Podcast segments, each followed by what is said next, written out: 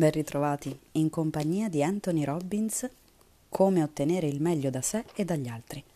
Il miglior soldato non attacca, il combattente più valido riporta la vittoria senza ricorrere alla violenza.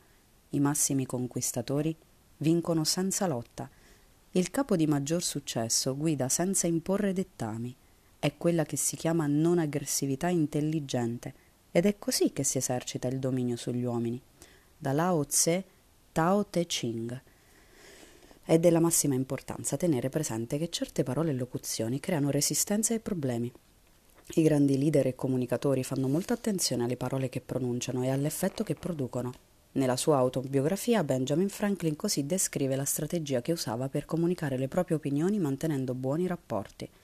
Ho fatto mia l'abitudine di esprimermi in termini di modestia e cautela, mai ricorrendo quando proponevo qualcosa che poteva dar luogo a controversie, a parole quali certamente, indubbiamente o altre che conferiscono un'aria di assolutezza a un'opinione.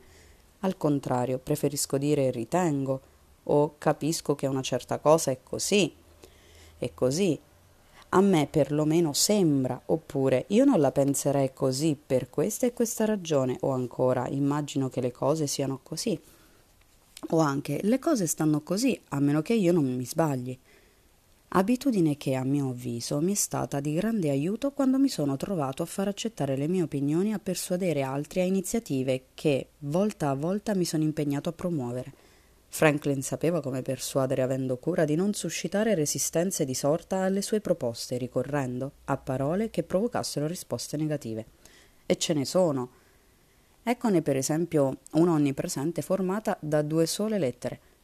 Ma. Usata inconsciamente e automaticamente può rivelarsi una delle parole più dannose che ci siano nel nostro linguaggio. Se qualcuno dice questo è vero, ma ha negato tutto quanto è stato detto prima. Qual è la vostra reazione? Quando vi sentite dire da qualcuno che sì, è d'accordo con voi, ma e che avrebbe e che avverrebbe se si operasse una semplice sostituzione mettendo un e al posto del ma, dicendo per esempio è vero e c'è anche qualcos'altro che è vero, oppure è un'idea interessante e c'è anche un altro modo di vederla. In entrambi i casi si comincia con un accordo, anziché suscitare resistenza si apre così la strada verso il riorientamento. Ricordatelo, non ci sono individui che oppongono resistenza, ma solo comunicatori privi di elasticità, esattamente come ci sono locuzioni o parole che automaticamente promuovono stati d'animo di resistenza. Ci sono anche modi di comunicare che coinvolgono gli altri, che non li inducono a chiudersi a riccio.